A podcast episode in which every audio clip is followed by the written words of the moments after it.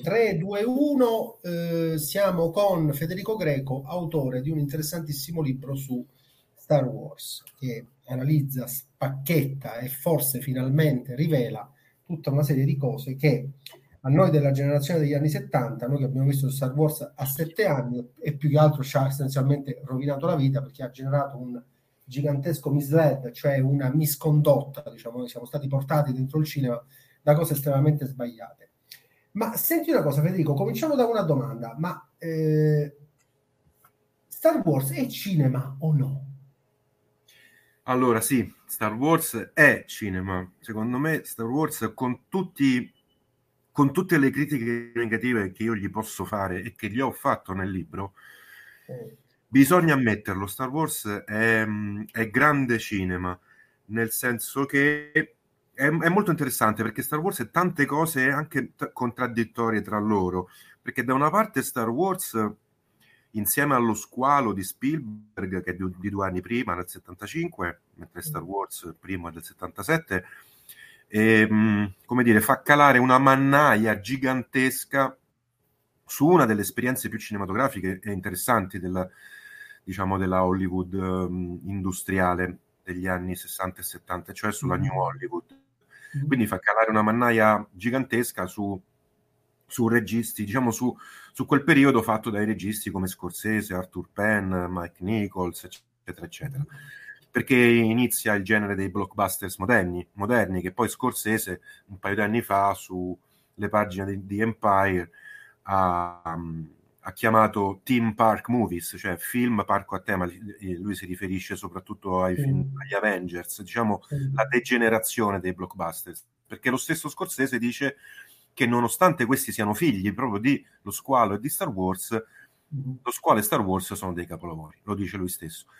Per cui da una parte Star Wars appunto distrugge la New Hollywood, una delle esperienze più interessanti del cinema hollywoodiano, che si rifaceva alla politica degli autori, si rifaceva a Noel Vague, si rifaceva al cinema italiano, eccetera, eccetera, al cinema d'autore italiano di quegli anni, anni 50, 60. Però dall'altra è, diciamo così, un tipo di cinema parallelo, potremmo dire da un punto di vista politico, che è un cinema che mh, anticipa l'epoca reganiana. Infatti siamo all'inizio del cosiddetto Reaganite Entertainment, cioè il periodo in cui arriva sulla, scu- diciamo sulla, sulla scia della scuola di Chicago di Milton Friedman, che hanno fatto diciamo, le prove generali in Cile attraverso Pinochet, la sanguinaria di- dittatura e il colpo militare di Pinochet contro Allende, arriva il neoliberismo di Reagan, Thatcher, che poi ancora oggi abbiamo in realtà al potere in quasi tutto il mondo occidentale. In Italia è impersonificato da Draghi, in Francia da Macron, in America da qualunque presidente arrivi, che sia Trump o sia Biden o sia Obama. Sì, sì, che è essenzialmente la creazione di potere attraverso una gigantesca narrativa finanziaria di carte inutili. E, ehm, sì, di carta che non hanno alcun, alcun, alcun rapporto con lo stato naturale delle cose. Ma sì. senti una cosa, tu quando hai visto Guerre, Guerre Stellari da bambino e ricordandoti quando l'hai visto da bambino, cosa, cosa puoi dirci, dato che hai fatto un, un libro molto speciale su questo. Cioè, qual è, qual è stato, cioè, hai, avu, hai avuto una rivelazione del fatto che Star Wars è una catena di maschere molto particolari del nostro mondo? Cioè, hai avuto una rivelazione per dire, oddio, l'ho visto da bimbo, mi sono solo innamorato e non ho capito? Ma guarda, allora io dico sempre che sì, io l'ho visto a sette anni e in quell'anno, mm. nel 77, eh, lo vidi più volte perché i miei amichetti del, del, delle elementari facevano le feste e proiettavano Star Wars e le comiche di Stagliolio in Super 8 ogni volta. Quindi lo vedevo e lo rivedevo. E, ehm, e, ovviamente quando ero piccolo lo vedevo in maniera inconsapevole, ma quello lì, per stessa missione di Lucas, era un film per bambini, tant'è vero che ha inaugurato il concetto di toyetic, cioè film giocattolabili. Come sapete, Lucas è il pioniere del merchandising, ha fatto dieci volte più soldi col merchandising sì, che, con, che, con, i box office di suoi film. Per cui all'epoca mi colpiva il fatto che Luke Skywalker fosse un eroe che dall'adolescenza doveva diventare maturo, eh, mi colpiva il western ambientato nello spazio, mi colpiva il bene contro il male, ma un bene generico contro un male generico, Nessun, non, non, c'era nessuna specificazione, quindi diciamo proprio davvero quasi reazionario. Però ero piccolo ovviamente ed ero colpito dai pupazzi di Frank Oz, da, dai, dai mostri, dagli alieni, dalle guerre, eccetera, eccetera. Poi in realtà Star Wars è come Pinocchio, solo che cioè più lo vedi, più cresci e più capisci delle cose. Con, Star, con Pinocchio succede che più cresci e più lo apprezzi perché diventa, prima diventa una favola, prima una favola, poi diventa un, un testo educativo, quando sei padre lo mm-hmm. capisci diversamente, poi diventa un, un romanzo dell'orrore, poi diventa un mm-hmm. romanzo esistenziale, mentre invece Star Wars più lo vedi più ti rendi conto della sua, seppur inconsapevole, operazione politica reazionaria. Sì. E, mm, perché? Perché faccio un'estrema sintesi, eh, perché non faceva altro che propugnare ehm, l'eroe individualista, che è proprio l'eroe del neoliberismo, no? eh, contro invece diciamo, una rivolta collettiva. Tant'è vero che Lucas diceva proprio questo, cioè mi sono rotto le palle di quello che sta succedendo in America in questo periodo, della controcultura, mi sono rotto le palle di dover fare sempre film come fanno i miei colleghi, che parlano della guerra, dei morti, della mancanza di senso de- de- della vita. Lui doveva addirittura fare Apocalypse Now, ma ci rinunciò proprio perché uh io Apocalypse Now, se lo faccio, lo faccio a modo mio. Infatti Star Wars in qualche modo è Apocalypse Now alla maniera uh di Lucas, cioè purgato da qualunque elemento negativo e pessimista. E quindi questo sì, quando lo vidi era così e adesso, infatti dico sempre che questo libro ci ho messo 44 anni a scriverlo, l'ho cominciato a scrivere nella mia testa quando l'ho visto e poi l'ho buttato su carta da due anni e mezzo fa a questa parte. Senti, senti, senti, senti una cosa, eh, Federico. Eh, nel momento in cui eh, il mondo di Lucas è stato embeddato eh, dentro, dentro, Disney e, e quindi abbiamo visto tutta, tutta questa serie di, di film, fra l'altro fatti quasi come 007, uno ogni due anni o uno ogni, ogni anno e mezzo, diciamo, sì. abbastanza strana. E per noi che invece aspettavamo fra l'uno e l'altro 6-7 anni, quasi quasi 5, insomma 6, sì, 6-7 anni, con 77, l'impero colpisce ancora, mi pare che è dell'82 o dell'83, mi pare.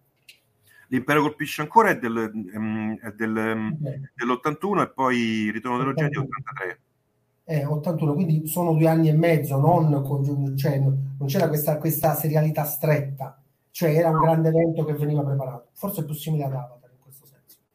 E cosa hai avvertito nel momento in cui Disney... Prego. No, no, scusami, dimmi, dimmi. No, dicevo, cosa hai avvertito quando Disney ha preso il controllo?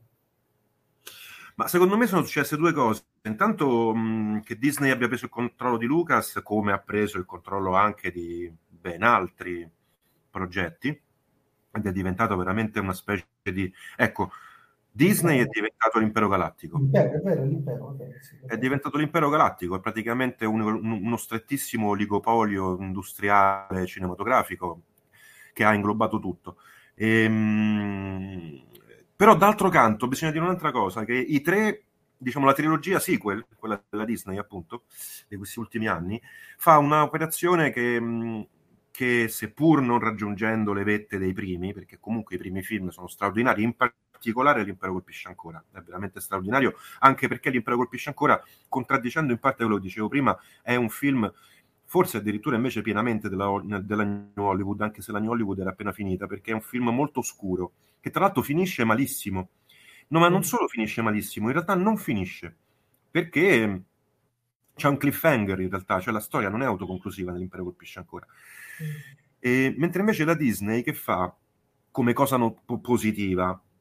La Disney fa tornare, diciamo, riambienta la, diciamo, il mondo di guerre stellari finalmente nel deserto, nella sabbia, su Tatooine o anche, comunque su... cosa che Lucas aveva, aveva, aveva sbagliato facendo la trilogia prequel, dove invece, diciamo, preso dal furore digitale della sua industria Light Magic, eh, diciamo, da, da, quello che stava succedendo in quel periodo dal punto di vista degli effetti speciali digitali, della CGI, fa tre film eh, talmente puliti, talmente, mh, come dire, eh, lucidi, lucidi dal punto di vista estetico, che... Eh, sì, esatto, esatto. Sai, una delle cose, beh, tu lo sai meglio di me, una delle cose più difficili negli effetti speciali digitali è sporcarli. Farli è una, stu- è una, stupidaggine, ma poi quando li devi sporcare per renderli realistici è difficilissimo. Ecco, Lucas lì non ci è riuscito. L'unico modo per fare gli effetti speciali digitali sporchi, quindi verosimili, quindi più reali, è non farli. Tant'è vero che la Disney eh, riambienta tutto in ambientazioni appunto in, in, scenografie desertiche come il primo coso e da questo punto di vista questa trilogia non è male dopodiché che succede? succede semplicemente che la Disney fa tre reboot semplici reboot della, della, saga originale cambiando il personaggio principale in, da maschio a femmina cambiando il mentore ehm, mantenendo alcune cose ma fondamentalmente è proprio quasi la, lo stesso arco narrativo. Senti, dimmi. Ah, ovviamente, ovviamente eh. eh, eh, ma così come Lucas aveva fatto una trilogia, diciamo così, politicamente e socialmente innocua, la Disney proprio lo fa al quadrato, cioè prende questa innocuità e la, la mette al quadrato. Sì, sì, sì. Anche se c'è, se c'è, in uno degli episodi, ricordo che c'è uno, una, una, una delle parti più interessanti è quando svelano che esiste un pianeta dove ci sono quelli che hanno fatto i soldi con questa guerra. E devo dire che quello è uno dei pochi colpi di genio che, mi ha, che ancora sì. ricordo nel cinema degli ultimi dieci anni. Cioè, sì, in un grande gioco, in un grande giocattolo spettacolarissimo che c'è un pianeta dove c'è qualcuno che da questo scontro ha fatto i soldi vendendo a quelli X-Wing e a quegli altri eh, certo. i TIE Fighter, eccetera, eccetera quello devo dire che mi ha, mi ha letteralmente stupito, cioè tutto mi poteva aspettare, ma di vedere in un film una verità sulle, sulle, guerre, non me lo sarei mai aspettato, specialmente da Abrams. Però l'ho visto e, è, quello, è quella, quella delle tre, delle tre del, dei, dei, tre film, insieme al sudore dell'attrice protagonista, che è una delle cose più belle della, della trilogia, sì, perché infatti. si vede che è vera, che suda, che si stanca, che... Se, una cosa che appunto in quelle tre di, di Lucas non vedevamo mai. Nessuno Ma lo sai, beh, nelle prime tre sì, però non, sai, cosa... tre, no, nelle seconde tre, insomma, ah, okay, certo. quelle, quelle, a cui tu riferivi, ah. sembra che nessuno sudava, neanche quando fanno a pezzi Anakin Skywalker. Sembra... Vero, vero. Invece, invece, qui finalmente appunto quel senso di verità, quel senso di, di, di insomma, di realismo è vero, è stato ma guarda, Stellari, diciamo, l'intero mondo di Guerre Stellari preso dalla Disney ha anche un'altra cosa molto bella che a me piace molto, che è quello che dici tu, che è, diciamo così, io lo chiamo l'effetto Sergio Leone. Cioè mm. la Disney riprende una delle, delle, delle, influenze più grosse che poi in maniera esplicita Lucas dichiarò nei confronti del cinema di Sergio Leone e lo fa non solo in questa mh, nuova trilogia trilogia, questa sequel, ma lo fa soprattutto negli spin-off. In Mandalorian e Boba Fett sono Sergio Leone puro. John Favreau, quando parla con Pedro Pascal, gli dice tu devi sempre tenere presente Clint Eastwood nella trilogia del dollaro. Questa è una, una cosa folle. la trilogia del dollaro proprio.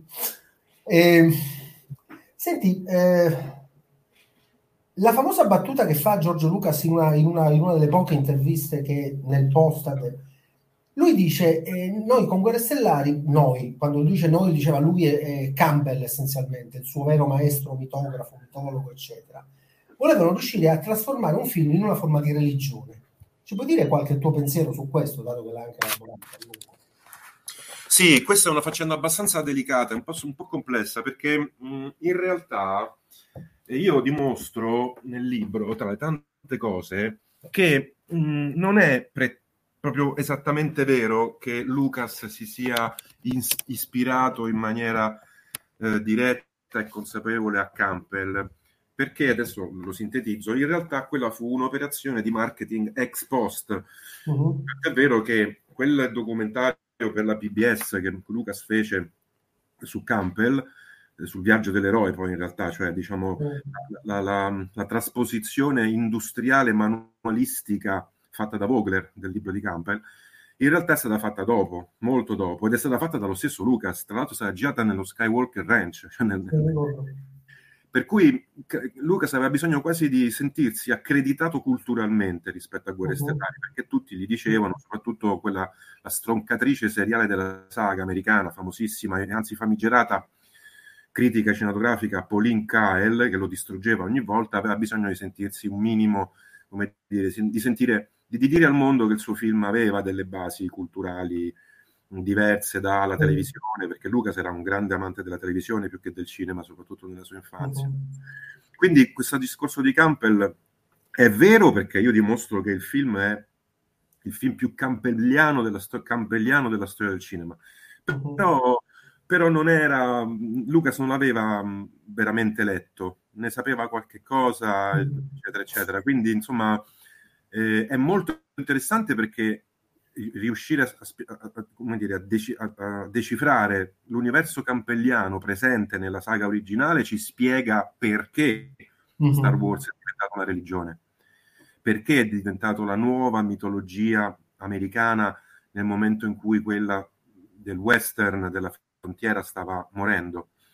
Eh, però ecco, mh, diciamo che è come se Campbell, dal punto di vista saggistico, dal punto di vista della storia delle religioni e dell'antropologia, come se quello che aveva fatto lui lo fa contemporaneamente, parallelamente Lucas, ma mm-hmm. lo fanno in maniera indipendente. Evidentemente quello è il momento in cui eh, nell'aria girava questa cosa. Sì, sì, è Linda Seger, sembrava, cioè, c'è stato un periodo che tutti leggevano questi libri, anche noi.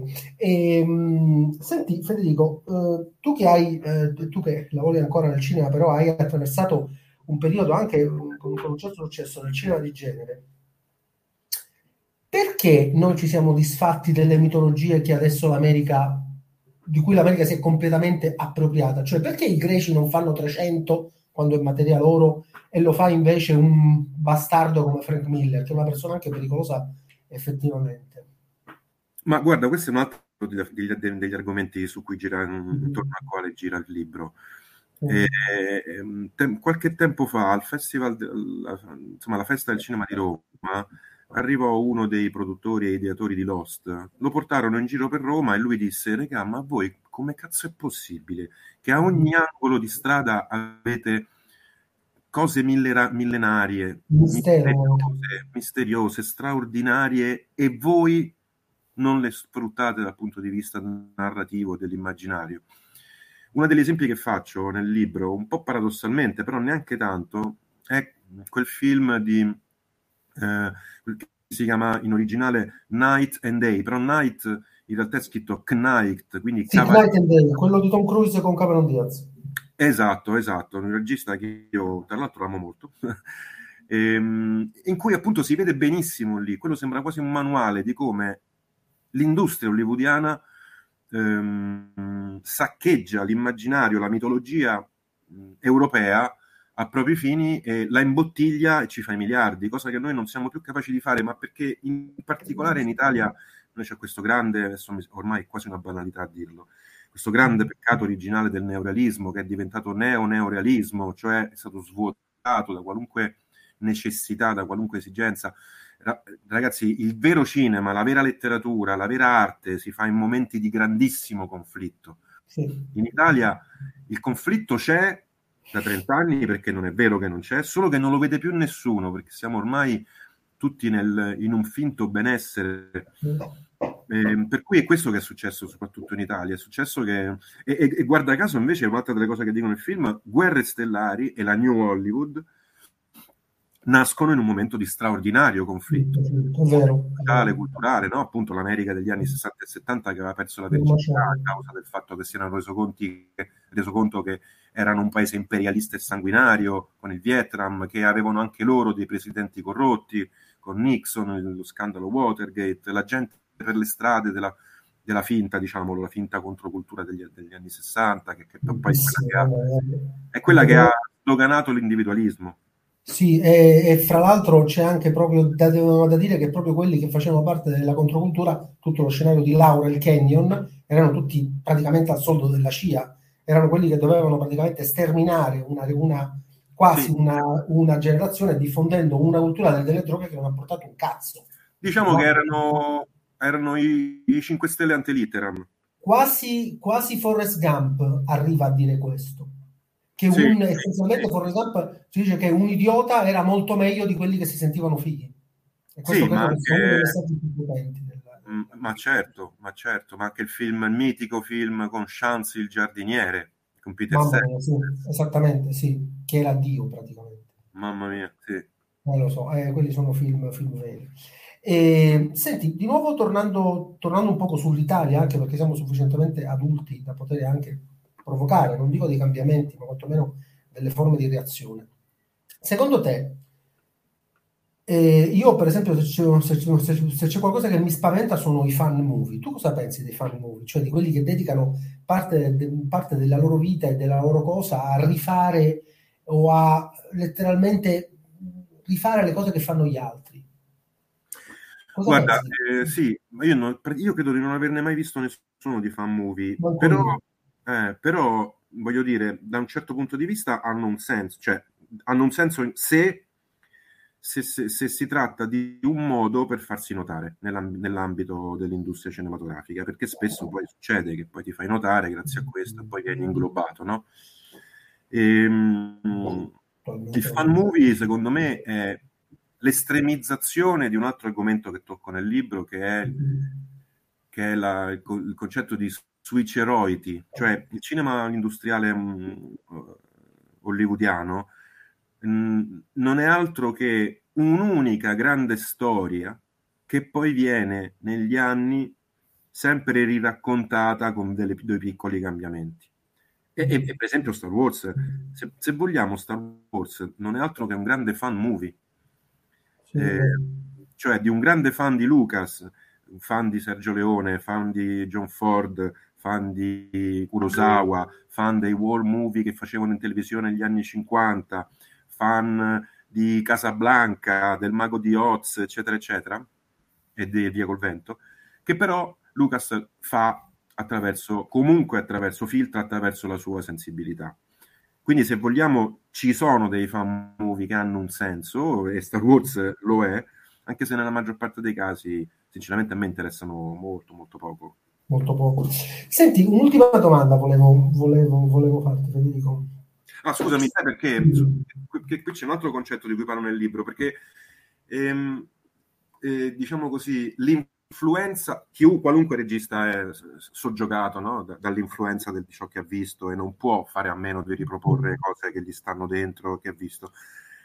Però la differenza tra un prodotto alla Lucas, per esempio, o di qualunque grande regista, e di invece qualunque altro regista incapace, e il cui picco sono i fan movie, è il fatto di diventare derivativi. Cioè nel momento che cioè, tu l'influenza di un film o di un, o di un, atto, di un regista mm, o di una letteratura la devi, la, devi, la puoi, la devi mettere in un film, anche perché non puoi farne a meno, insomma non te ne puoi liberare. Il problema è quando non la rielabori. Quando non la rielabori il film diventa derivativo. Mamma mia, cioè, una cosa... è una sensazione orrenda che io provo anche proprio ieri guardando un film su Netflix. Sembrano dei montaggi o dei rimontaggi di tanti altri film. Cosa... Sì, sì, sì devo dire che è avvilente anche perché siamo diventati sufficientemente vecchi da avere anche una, una, una, una, una buona memoria e percepire questi film rouge che sono talmente lunghi e talmente evidenti che uno alla fine il film non lo vede, ma vede solo i film rouge, vede solo le connessioni, esatto. non sa nulla. Eh, ti volevo fare un'ultima. Mariano, vogliamo dire che Star Wars, la poetica di George Lucas, è uscito per la nave di Teseo? Uscito per la di Teseo, fra l'altro mettiamo anche proprio in copertina sulla, sul, sul, sulla, sulla, rotazione radiofonica, mettiamo proprio tutte le informazioni, come, come, come sempre facciamo in questi casi. E, ah, come, sei, come, ti sei trovato con questo editore? Raccontaci un attimo, Federico, cioè come è nata questa, questa tua relazione con la nave di Teseo? È nata perché io tre anni e mezzo fa tre anni fa, per una serie di motivi, decisi di, di, di, di laurearmi. Mi mancavano tre esami rispetto a vent'anni fa, 25 anni fa. Mi sono laureato e ho fatto la tesi. Io ho fatto tre proposte al mio docente, che è Andrea Minus. Eh, una era su Mulholland Drive, una era sul cinema che parlava di intelligenza artificiale e una era su Star Wars. E lui mi ha detto: no, no, fai questa su Star Wars. Per Scusa, cui... puoi... eh sì, potresti ripetere il nome del tuo relatore, del tuo professore? Andrea Minuz. Andrea Minus, ok, perfetto. Ok, quindi eh, essenzialmente... Un... Avevo fatto la tesi e a un certo punto però, sai, quando hai 50 anni, 48, 49 anni e fai una tesi di laurea, per me laurearmi era soltanto, sai, il classico, una questione psicologica, di chiudere un cerchio, non mi serviva mm. molto. Quindi mi dissi, vabbè, ma se io devo fare lo sforzo di fare una tesi, che tra l'altro era una tesi del vecchio ordinamento, quindi non erano le solite 30 mm. paginette del cazzo, sì, una, una, tesi seria, mm. mi dissi, senti, sai che c'è? Io a questo punto, questo tempo di, di, ricerca, di studio, di analisi che mm-hmm. devo fare per la tesi, lo voglio sfruttare due volte e mi metto in testa mh, di, di, di, provare a farci un libro. Per cui ho scritto la tesi, dopodiché ho cominciato, dopo averla un po' deaccademizzata, chiaramente, anzi molto deaccademizzata, sono cominciato ad andare in giro per case editrici e mh, mi hanno dato tutti buca finché attraverso un'amicizia comune sono arrivato a, a Elisabetta Sgambita nella Metiseo.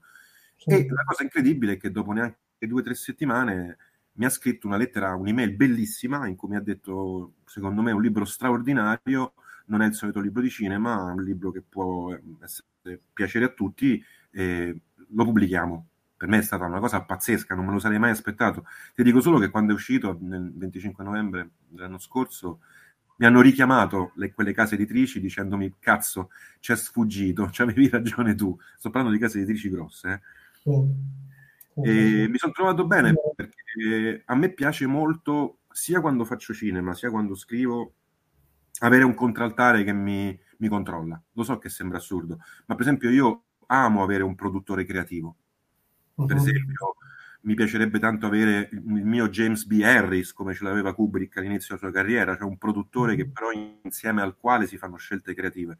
E con la nave di Teseo è accaduto così. Ho avuto un editor e anche Elisabetta, diciamo, come mentore massimo, col quale è stato molto piacevole lavorare. Cioè io ho bisogno che qualcuno mi dica questo fa schifo, oppure questo è bello poi è ovvio che sono io che decido, però, però è possibile che io non, non veda certe cose, quindi c'è, c'è, sempre bisogno di uno sguardo esterno. Mm-hmm. Lo, lo, lo, capisci, lo capisco soprattutto io perché faccio anche il montatore. Mm-hmm. E quindi so, quando faccio il regista per cose com- molto importanti chiedo sempre un montatore esterno. Sì, è meglio, vero, hai ragione. Faccio il montatore, eh, so che sono appunto i rompicoglioni del regista, gli devo rompere le palle perché io solo inevitabilmente posso vedere alcune cose, il regista non le può vedere. No, no, no, e con la di Teseo è andata così, cioè, anche il rapporto scrittore-editor. Chiaro, un, un, conto è un rapporto tra romanziere e il suo editor, lì la cosa si fa straordinariamente interessante. Per esempio, Carver e il suo editor, il rapporto era pazzesco, i libri di Carver, diciamo lo stile di Carver quasi se l'ha inventato l'editor. Mm. Eh, però tra quando sei, quando sei invece un saggista con, il, con l'editor le cose sono un po' meno, meno forti, mm. diciamo l'intervento è meno forte chiaramente, mm. però è sempre interessante. Un'ultima domanda Federico, oggettivamente, eh, o, o cioè, più, che, più, che, oggettivamente, mm, secondo il tuo parere, eh, Lucas attraversò per fare Star Wars un vero inferno. Una sì. delle cose che è uscita dopo la morte di, di Gilbert, che era il suo direttore della fotografia, dopo che è morto Gilbert, uscirono tutta una serie di storie che erano state essenzialmente nascoste. Ed erano state nascoste proprio quasi, quasi sembrava un accordo. Dopo la morte di Gilbert potrete parlarne. E cioè che Lucas era praticamente sul punto di essere letteralmente protestato, credo, alla prima o alla seconda settimana. Ok? Sì. Questo, questo, questo, questo enorme costante conflitto che Lucas ebbe per tutta la produzione di Star Wars, secondo te da cosa era dovuto? Cioè, a parte dalle cose concrete, eh, c'erano, a detta della produzione c'erano degli errori, c'erano delle scelte fotografiche che non, che, che non andavano da, da, nessuna parte, eccetera. Anche perché Gilbert, Gilbert era, uno, era, un direttore della fotografia inglese, cioè in Inghilterra l'inquadratura è fatta dal direttore della fotografia, non dal regista. Sì. Ecco, cosa ne sai di questo? Uno dei motivi, uno dei motivi per cui Kubrick se ne andrò a Londra. Eh, guarda, allora la cosa è molto interessante e molto complessa, cerco di sintetizzarla. Um, intanto, come dicevo prima, e come dice anche Gesù Cristo Miguel Benasayak nel suo libro Il potere del conflitto, solo quando si trova in una situazione di conflitto generi il meglio possibile e il set di Guerre Stellari era un conflitto a cielo aperto, cioè cadevano le bombe, c'erano cecchini da ogni parte perché prima di tutto la produzione non ci credeva.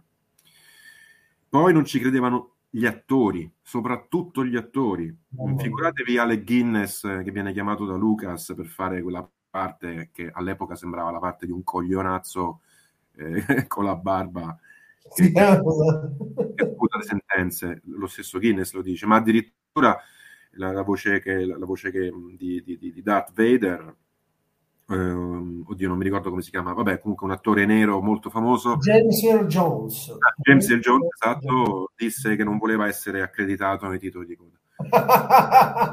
esatto. E la moglie di Lucas, Marcia Lucas, che montava il film, alla, all'anteprima per la produzione, gli disse che il film faceva cagare. La stessa cosa Brian Di Palma, che gli aveva, gli aveva dato una mano e, ehm, invece poi il film ebbe un successo straordinario, quindi a un certo punto non ci credeva neanche Lucas al film.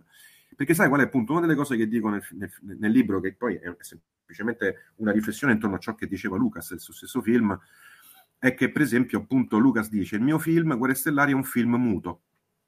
Cioè lui dice, a me dei dialoghi non me ne fregava un cazzo, tra l'altro io non sono neanche capace a scrivere i dialoghi, io ho messo in bocca semplicemente i dialoghi più funzionali possibili.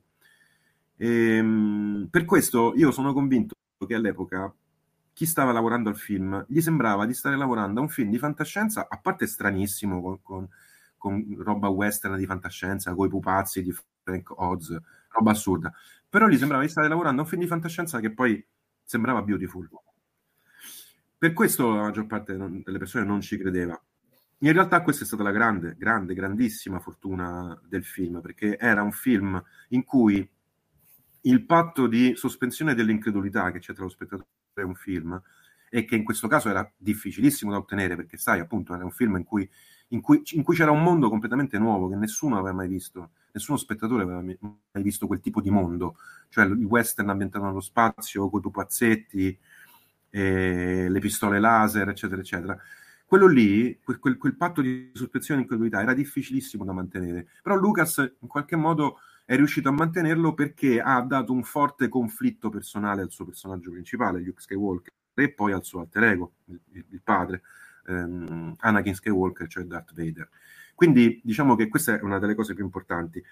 La, il cotè narrativo da melodramma del film è riuscito a sostenere quell'impianto favolistico, fantascientifico, western che sembrava assolutamente insostenibile e anche grazie al fatto che appunto i dialoghi facevano di Guerre Stellari un film muto, nel senso che se tu i dialoghi ce li metti o non ce li metti in quel film, il film funziona lo stesso. Ma no, questo sì. è esattamente il motivo per cui il film ha avuto successo in tutto il mondo, a tutte le latitudini e t- per tutte le generazioni.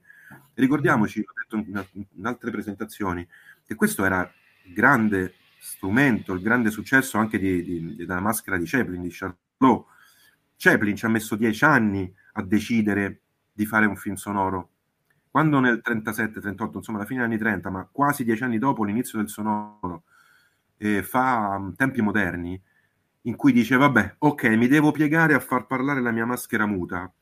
In realtà in tempi moderni è solo un film sonorizzato, non è un film parlato. E l'unica volta in cui Chaplin lì parla, quando canta Io cerco la titina, in realtà appunto non, non parla, canta e canta una canzone priva di senso. È la stessa cosa che ha fatto Lucas, cioè Lucas non gliene fregava niente di quello che dicevano i suoi, perché, ripeto, poteva essere, poteva essere davvero un film muto, avrebbe funzionato lo stesso perché parlavano le ambientazioni, parlavano le azioni. Parlavano le Io, una delle, cose che ho, io una, una, delle cose che ho scoperto, che mi ha colpito di più, era che, è stata che eh, Guerre Stellari non c'entra niente con Flash Gordon, Flash Gordon è molto più vicino a Dumas che, che alla fantascienza, e la cosa che mi ha colpito di più è che Lucas effettivamente usò, o meglio, di nuovo, saccheggiò il band dessinée francese degli anni, degli anni 70, dei primi anni, anni 70, che non aveva niente a che fare, ma proprio nulla a che fare, con il band dessinée, cioè con la comic art americana dello stesso periodo. Cioè le inquadrature, le situazioni di eh, Guerre Stellari sono di gran lunga più simili al fumetto francese d'autore degli anni 70, dei primi anni 70, che al fumetto non d'autore che veniva fatto in America. E devo dire che è impressionante questa cosa, Federico, è impressionante. Sì, guarda, c'è, c'è, un capitolo dedicato appunto alle, diciamo, alle influenze che i fumetti hanno avuto su di lui. Allora, è un fatto che Lucas in realtà voleva fare Flash Gordon prima di fare Stella, cioè al posto di Guerre Stellari, lo voleva fare. Poi ha, ci ha rinunciato per vari motivi, e l'avevano proposto pure a Sergio Leone, insomma, e a Fellini. E, ehm, poi voleva fare La fortezza nascosta di Kurosawa, in realtà il, il primo soggetto del film è identico al soggetto della fortezza nascosta. Però quello che dici tu è vero, soprattutto se lo, se lo colleghiamo a un fumetto eh, franco-belga dell'inizio degli anni 70, anzi, anzi, proprio degli anni 70, che si chiama Look Orient. Look Orient, sì, esatto. Esatto, che è, una, che uscita in Italia nel Corriere dei Piccoli. Eh, è incredibile perché Luke Skywalker è Luke Orient, le ambientazioni sono le stesse, ci sono delle inquadrature che sembrano pare, pare, pare, pare quelle del... Spero colpisce ancora. È impressionante, è vero. È proprio è, è, è, letteralmente allucinante perché io vedo, io conosco mm, Flash Gordon, lo sono letto, riletto, eccetera, non ha nulla a che fare con Guerre Stellari. Nulla a che fare con Guerre Stellari. Io, io quando sfoglio Flash Gordon mi sembra, mi sembra un uh, romanzo di cappa e spada.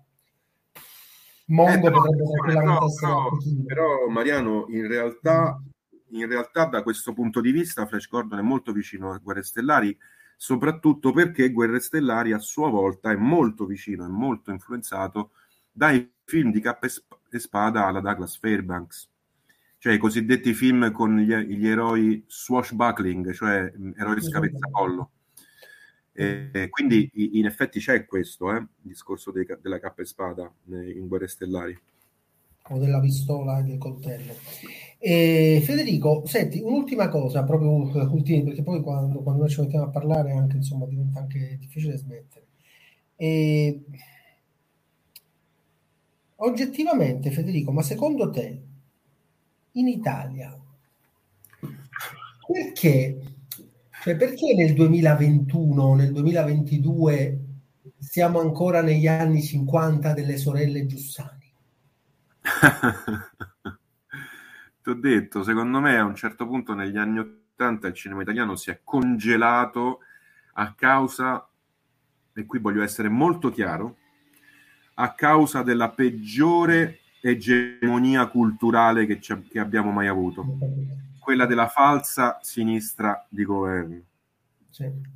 E, ehm, e a quella ha sacrificato tutto tutto. Assolutamente sì, Combina- combinata con la distruzione dell'immaginario collettivo, televisivo, cinematografico di Berlusconi, perché ricordiamoci che in Italia c'è una specie di monopolio o duopolio a livello distributivo, che è la cosa più delicata possibile, cioè tra ehm, 01 e Medusa, sì. che ovviamente essendo espressioni di distribuzione cinematografica di televisioni, tendono mm. a fare cinema televisivo, perché è lì, sulle, sulle loro piattaforme, che fanno i soldi.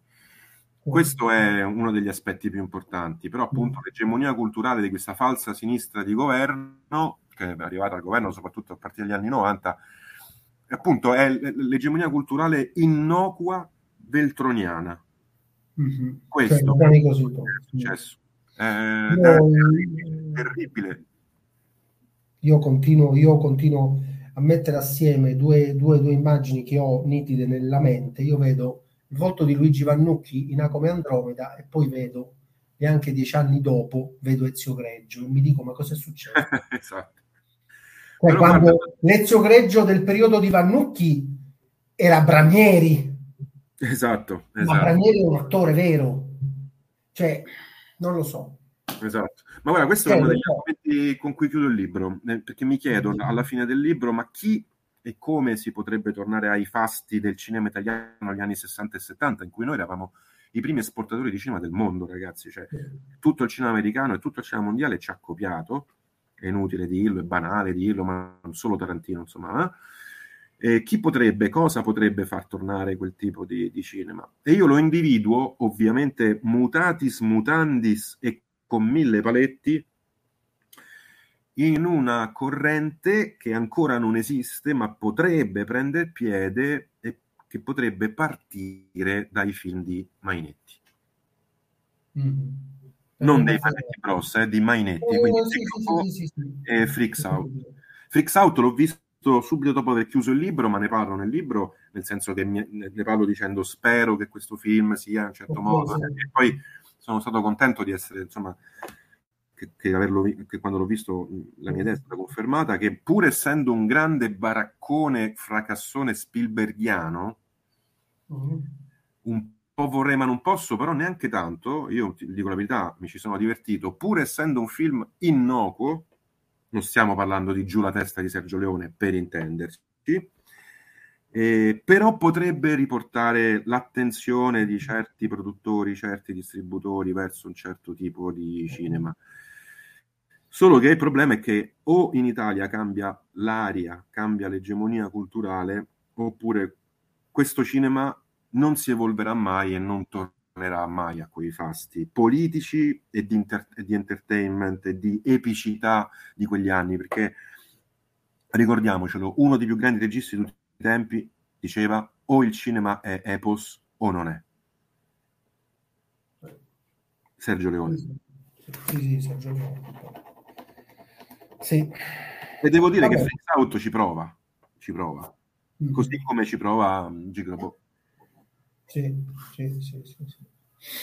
Va bene Federico, ti ringrazio di questa lunghissima conversazione, siamo quasi a un'ora, cosa rarissima, però succede in radio, succede, succede siamo una radio libera. Ringrazio te perché devo dire che è sempre un gran piacere farmi una chiacchierata con chi è così consapevole. Così... Eh, stavolta sarà pubblica, guarda, per cui sono preparati anche al peggio. stavolta sarà pubblica. Ringraziamo gli ascoltatori di essere, di essere restati con noi, ringraziamo Federico Greco e buon proseguimento e soprattutto leggete questo straordinario libro che oggettivamente è un manuale operativo per il nuovo cinema. Grazie mille.